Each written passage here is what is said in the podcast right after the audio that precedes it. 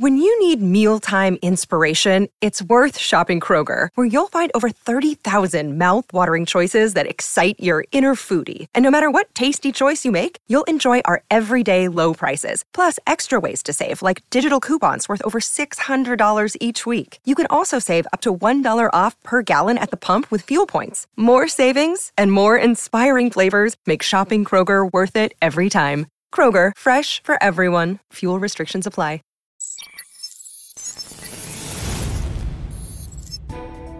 We just got some breaking news uh, from the ATA show. It is canceled. Uh, that just happened. There's an email.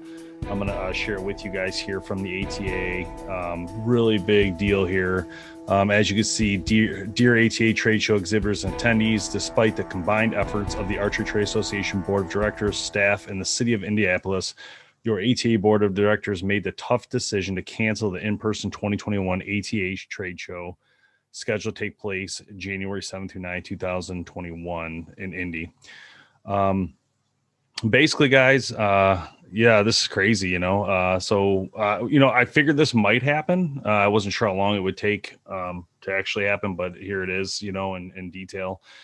Um, you know, it's sad. It's really sad, but um, it is what it is. Um, you know, it looks like it says as your ATA starts to shift focus, we'll communicate updates regarding next steps, including virtual plans and offerings. ATA members should check their inboxes in the coming weeks for information regarding virtual education opportunities, virtual show specials, virtual impact awards, things of that nature. Um, and it looks like they're pushing towards 2021. This is from Matt Kormann, the president and CEO, and the whole team of directors over there.